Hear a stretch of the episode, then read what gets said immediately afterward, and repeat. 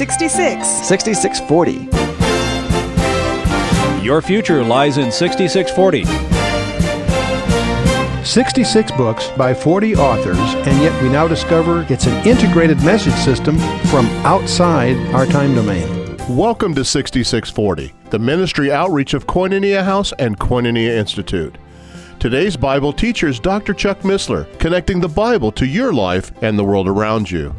This series is entitled Learn the Bible in 24 Hours. In today's study, Dr. Missler continues his session entitled The Gospels.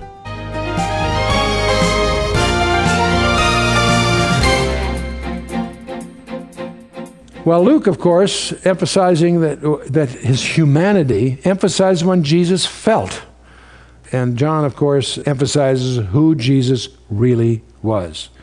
You know, the, the, the remarkable film that Mel Gibson produced is a, a, blessing in many, many ways, but the one, one of the things that it um, doesn't convey is who he really was. The crucifixion of Christ was not a tragedy, it was an achievement. But uh, in any case, uh, we're greatly indebted to Mel for that effort. At the same time, we should recognize that shortcoming. We need to understand who it all, it all takes relevance as to who Jesus Christ is. So, uh, Matthew, what Jesus said, Mark, what he did, Luke, what he felt, John, who he really was. Matthew's writing to the Jew, Mark to the Roman, Luke to the Greek, John to the church. Different focus, different emphasis. The first miracle, being a very Jewish thing, the lepers cleansed, because le- to a Jew, the leprosy was a emblem of sin. Uh, both the Gentile emphasis, both Roman and Greek, a demon was expelled in, in Mark and uh, demon expelled in Luke. These are the first miracles. John picks for his first miracle to record the water turning to wine, a mystical thing, emphasizing the deity of Christ in a different way altogether. Uh, the last thing, the, Matthew, the Jewish gospel, in a sense, ends as a Jew would focus on the resurrection, very, or, very focused on that. Mark emphasizes the ascension. Luke emphasizes the promise of the Spirit, and he, in a sense, is setting up his sequel for Luke Volume 2, the book of Acts, the giving of the Spirit in the, in the early church. John closes with a promise of the return of Christ, and that sets up his sequel. What's John's sequel? The book of Revelation. So you begin to recognize the evidence of divine all through here.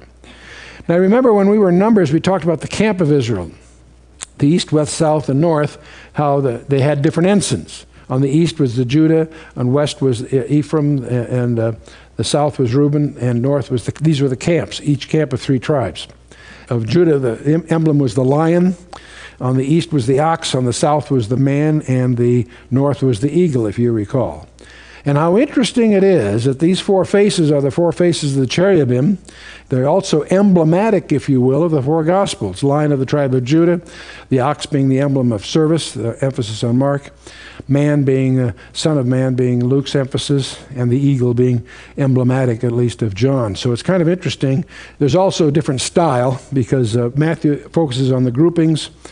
Mark is like a snapshot, it's like a shooting script, and that, that was very characteristic of Peter's style anyway. And Luke is, of course, narrative, a very, very uh, well documented narrative, easily checked out. And uh, of course, John is the mystical one, as we'll notice as we get into the details. But there's some anticipative pre announcements that we should be sensitive to. In the upper room, Jesus says to his disciples, but the Comforter, which is the Holy Ghost, whom the Father shall send in my name, he shall teach you all things and bring all things to your remembrance whatsoever I have said to you. Here's a statement by Jesus Christ that anticipates and authenticates what they did in advance. Through that the Holy Spirit will be the one doing this, and he will bring all things to their recall. Uh, so we believe that the four Gospels, or in fact the whole New Testament, very supernaturally superintended in its detail. Something else that Jesus says about the Holy Spirit is He says, Howbeit, when He, the Spirit of truth, is come, He will guide you into all truth. For He shall not speak of Himself. Strange. But whatsoever He shall hear, that shall He speak, and He will show you things to come. Very interesting remark. The Holy Spirit will not speak of Himself. Now, you may recall as you went through the Old Testament, we noticed several times there was a type, a typological anticipation, in which the Holy Spirit was always represented by an unnamed servant. We saw that in, in Genesis 24 when Eliezer is to gather a bride for, for Isaac. We saw that in the book of Ruth, that an unnamed servant introduces Ruth to Boaz.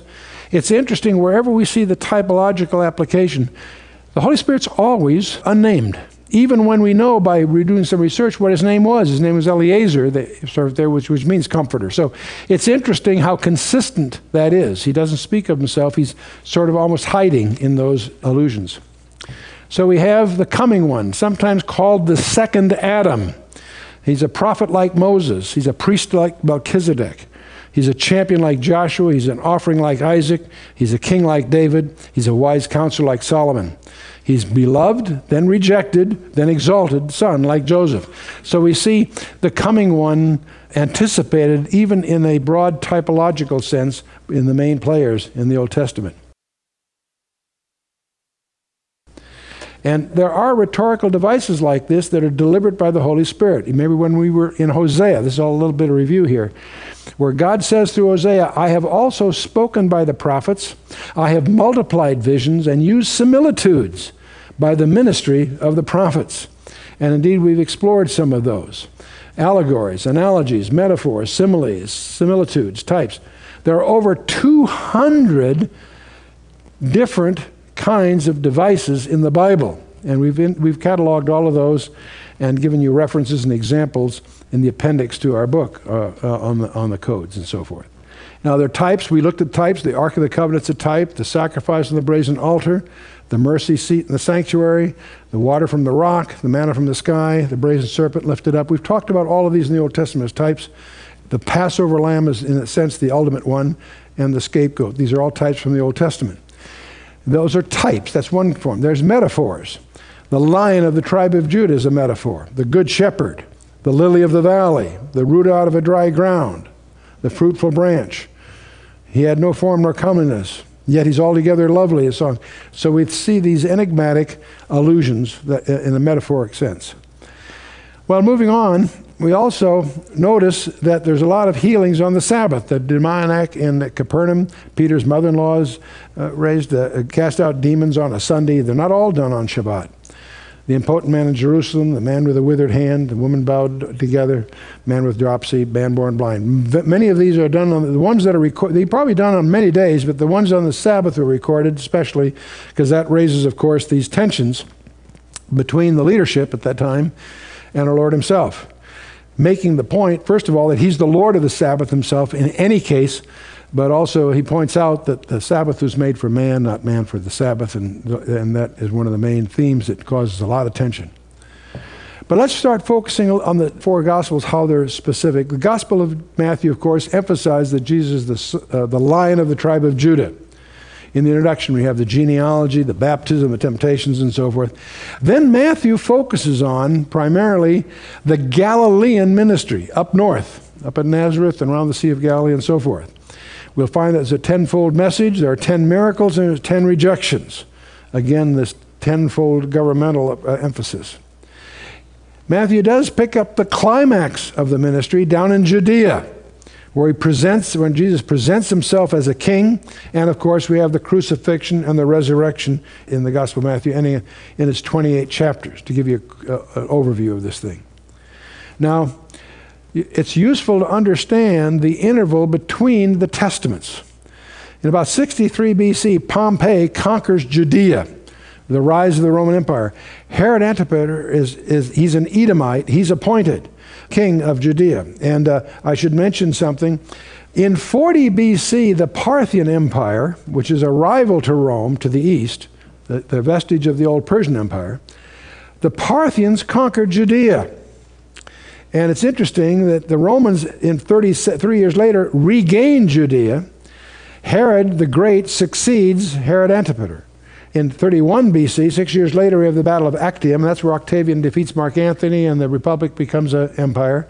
He adopts the name Augustus Caesar and uh, in 31 BC. Now, This leads us to this issue of the Magi. You see, you need to understand that Judea was a buffer province between Rome and the rival Parthians to the east. The Roman Empire and the Parthian Empire in that region were rivals. Rome grows later to be much, much larger, but at this stage, they are rival uh, uh, empires struggling over this buffer state called Judea. It's not even, even though Herod was king, he, he was in Rome. He, it was too dangerous to be in Judea. See, the Magi now in the Parthian Empire were the hereditary priesthood that was responsible for establishing the king. One of the jobs the priests had was to pick the next king. So the Magi were not kings, but they were very, very. Par- That's where you get the term magistrate. They were a combination religious and administrative uh, role. They're hereditary. They were always Medes in that, in that area, or what we would call today Kurds. When the Magi come to Jerusalem, by this time it's deemed safe enough that Herod is in Jerusalem. But when the Magi show up, it isn't three guys riding camels as we now embody in our traditions. There was a group of, we always think there's three because there are three gifts that show up, but that, that doesn't mean there are three, there might have been more. But more importantly, they would, be, they would enjoy a military escort. That's why the whole city is in an uproar, because the Magi have arrived, they don't know why. Herod is really nervous. He doesn't know that whether he doesn't know whether or not they're there to precipitate some kind of an incident between the Parthians and Rome. And when they arrive there and he receives their, their the emissary there, the, the, emissary says, Where is he that's born king of the Jews? That's a put down. Herod is not Jewish, he's appointed by Rome. These people want to know who's the one that's born to be king. That shakes Herod up. There's a rival on the scene. He has the scribes check. They check Micah 5 2 and find out it's supposed to be Bethlehem, and he, he, they give thanks and they go over to Bethlehem to worship him. He shook up. As soon as they're out of town, he starts making preparation. He has all the children, Jewish children, two years old and younger, slaughtered because he assumes that he's going to nail that rival before it gets serious. The whole picture of the Magi is not understood because most people don't realize that was a cabal that was established, we believe, by Daniel when Daniel was put in charge of the Magi five centuries earlier. And when Daniel's put in charge, a Jew, the Persian Empire puts a Jew in charge of that hereditary priesthood, you can imagine how that went over. They set up Daniel 6, the lion's den thing that uh, we all know about. But apparently, Daniel entrusted to a subgroup that he could trust a prophecy that they would know when the Messiah was coming. And, and uh, people try to make the star that they're following something astro- astronomical. No, I don't believe so. I believe it was supernatural. That's why they were following it. In fact, it leads them to where they're supposed to go. Planetarium shows try to guess, you know, you know what, what star they were following. That, that misses the point. So anyway, uh, let's move on here. The, the, now, the, in Matthew, not only do we have that record, which is important at the Christmas time and so forth, but uh, we have the Sermon on the Mount, which gives moral standards and motives, critical, critical discourse. We also have this confidential discourse on the second coming of Christ, where four disciples come to Jesus for a private briefing. And uh, Matthew 24 and 25 record that what, they, what we call, it happened to occur on the Mount of Olives, so we call it the Olivet Discourse. And then we have this fascinating series of parables in Matthew 13, where Jesus gives seven parables that describe that which was not revealed in the Old Testament. People miss that. He, and, and what was not revealed in the Old Testament, Paul tells us in Ephesians 3, was the church. And so we have these strange kingdom parables in Matthew 13.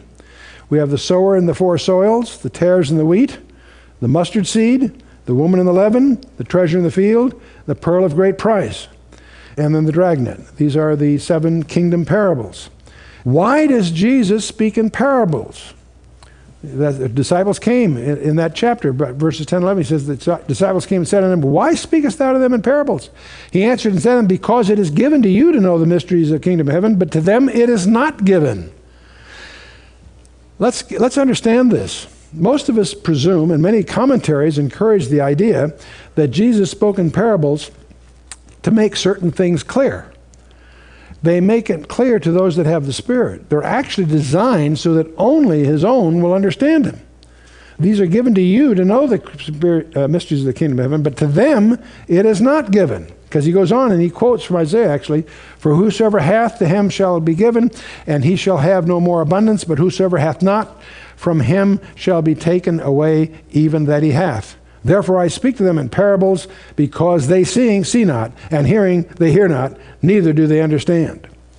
And that's, that's actually an echo of what's in Isaiah chapter 6 and so on. In other words, the, what happens at the end, before Matthew 13, the last few verses of Matthew chapter 12, is where they confront him and they accuse him of doing his miracles by Satan.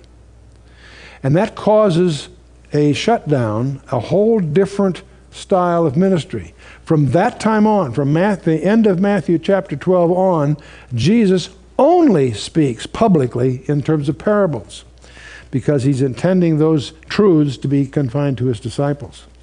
And he gives us these interesting 13, uh, seven parables in Matthew 13 the sower and the four souls, the, the, the tares and the wheat, the mustard seed, the woman love. And uh, we won't, in this brief survey, we don't have time to develop all these except to point out that they are internally consistent. The idioms continue throughout to be consistent. What's interesting is when we get to the book of Revelation, we have seven churches, seven letters to seven churches, where the same person, Jesus Christ, who gave the seven parables to his disciples, dictates seven letters to seven churches. And we'll discover when we we'll look at that in depth when we get to Revelation, but we'll discover that these seven churches parallel the seven kingdom parables in detail. Well, let's move on to the Gospel of Mark. Mark has no nativity narrative or genealogy because he's dealing with a servant, servanthood. His is longer than Matthew if you exclude the discourses. It's a graphic perspective of an eyewitness. There's names, there's times, there's numbers, location. When he sits on the grass, it's green grass and so forth. It's all you'll discover uh, that the, the details are there like a shooting script. He is Peter's amanuensis, or what we might call a, a secretary or a stenographer. And there's evidence that it was translated from the Aramaic.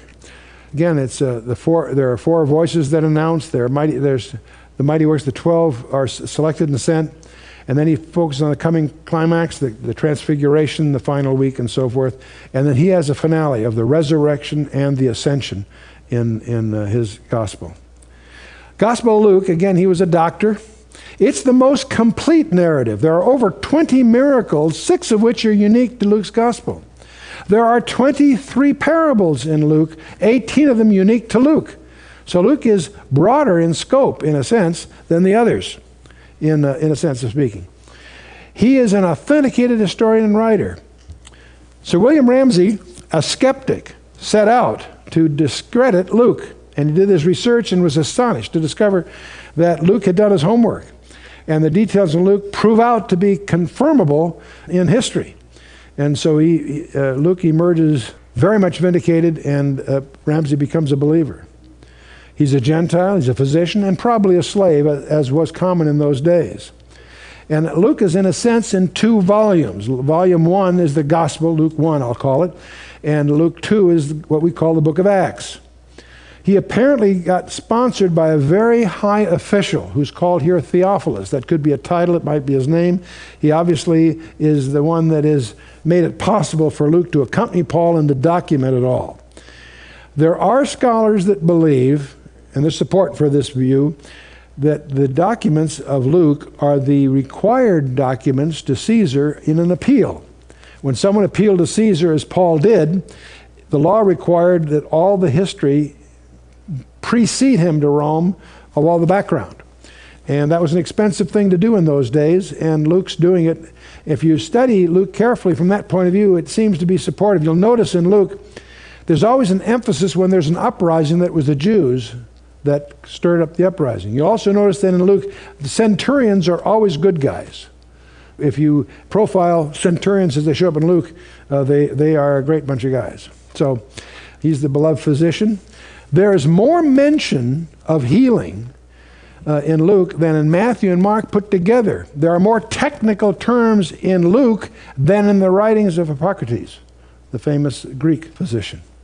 More medical terms. Hippocrates, the father, who's known as the father of medicine. Included, interestingly, are obstetrical details of the nativity. He also probably was along with Paul to treat Paul's eye problem. Paul apparently had an ophthalmic malady of some kind. That may be uh, part of Luke's support and service to Paul. So, you know, it's interesting. I love what um, Harry Ironside said of, uh, of Luke. He says, The religion of Israel could produce only a Pharisee. The power of Rome could only produce a Caesar. The philosophy of Greece could only produce an Alexander, who, in a sense, was an infant at heart. It was to this Greek mind that Luke wrote, he presents Jesus Christ as the perfect man, the universal man, and the very person the Greeks were looking for. I think that's provocative. Very interesting. Very interesting. It's astonishing to me to see how many people publishing books the, in the public marketplace have no concept of who Jesus Christ is. People who present themselves as experts in the Bible or whatever have no grasp of who he is. It's just a question of doing your homework. Luke, of course, uh, focuses on the incarnation. There are two annunciations, there are two elect mothers, and there's two anticipated births. Uh, he, Luke also focuses on the Galilean ministries, the teachings, the miracles, and the 12 being sent. He also focuses on the journey towards Jerusalem. And he, uh, he talks about the heir being executed, presented riding a donkey, Passover, Gethsemane, and Golgotha, and so forth. He focused on the seven crises of Christ his birth, of course, his baptism, his temptation, his transfiguration, his crucifixion, his resurrection, and his ascension. This is the analysis by G. Campbell Morgan. And I think it's, uh, it's very valid. Seven, seven major milestones in the ministry of Christ. The Gospel of John. He has a prologue The Word became flesh and dwelt among us. And John talks about the public ministry to the Jews, the signs, the declarations, and the conflicts. Then he talks about his private ministry to his own people, to his own disciples, as John would. He, John was on the inside, wasn't he? The presages, the uh, anticipations, the departure, the coming of the Spirit. And then he focused on the tragedy and the triumph, the apprehension, the prosecution, the crucifixion, the burial, and the resurrection. It's interesting to realize that virtually more than half of the book is on the last week of Christ's ministry. John gives us a lot of that detail. There are eight miracles that make up the Gospel of John. Turning the water into wine is the first one. What a strange one. And you really won't understand that unless you understand what water was used. It wasn't just some handy water that happened to be in the household where this wedding was taking place. It was the water of purification. Cana's up in the north. What they had for ritual purposes down in Jerusalem, they used the ashes of the red heifer to create water of purification. And that was then in the presence of the priests that were in the various Levitical cities and wherever. And so it was the water of purification that were in these jars that they used. It also was not public. The only people who knew what was going on were the disciples. But he was demonstrating to the disciples by that miracle, turning that water into wine, that he was the Lord of the Torah. That would be very significant to a Jewish mind. It wasn't just water and wine, it was that water that he would presume to use. He also healed the nobleman's son, the curing of the Bethesda uh, paralytic. He fed the 5,000. Then he walked on the water, gave sight to the blind man, the raising of Lazarus, and the draft of the fishes. These are the main. Each one of these give rise to an I am statement. I'll come to this. One of the key verses in the Gospel of John. Now, obviously, John has the most famous verse of all in chapter 3. For God so loved the world that he gave his only begotten Son, that whosoever believes him should not perish but have everlasting life. We are probably the most quoted verse in the entire Bible. It comes out of John. But there's another verse that I think is also a very key verse to understand, and that's John chapter 1, verse 11 and 12. He came unto his own, but his own received him not. But as many as received him, to them gave he the power to become what? The sons of God, even to them that believe on his name. When we were in Genesis chapter 6, we made a big point of the fact that the Benai Elohim phrase in the Old Testament always refers to a direct creation of God. And in the Old Testament, it's generally it's used, except in one place, it's used of angels. The other one, that the only other thing that's a direct creation of God is Adam. Adam was a direct creation of God. You and I are not. We're sons of Adam. There's a difference.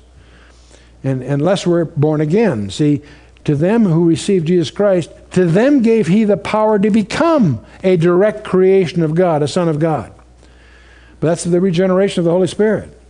But that term is used very precisely that way. See, you and I are not a sons of God unless we're regenerated. Until then, we're a son of Adam. Adam was a son of God, but he blew it. You and I are sons of Adam unless we receive Jesus Christ, in which there's a second experience. And that's what Jesus is going to deal with when he meets with uh, Nicodemus in John chapter 3. Very key concept here. How many did receive him? See, that's introduced in John. He goes on then to talk about eight, uh, eight people that receive him. Peter, Nathaniel, and those guys will occur before the end of that chapter. Nicodemus emerges as a key player in chapter 3. The woman uh, at the well in chapter 4, Sychar 1. The man born blind in chapter 9. Mary and Martha at Bethany in chapter 11. The 11 apostles are dealt with in 13 and 14. Mary Magdalene in chapter 20, and then Peter in chapter 21. So we find this, this progression of the eight that did, did in various ways, under various circumstances, each with its own lessons to be learned as you investigate it, uh, did receive him. You've been listening to 6640, the ministry outreach of Koinonia House and Koinonia Institute. Today's Bible teacher was Dr. Chuck Missler. For a complete listing of resources available, please contact this station or go to khouse.org. To learn more about Koinonia Institute, visit koinoniainstitute.org. Until next time, may God richly bless you with the knowledge of His Son, Jesus Christ, as you study His Word.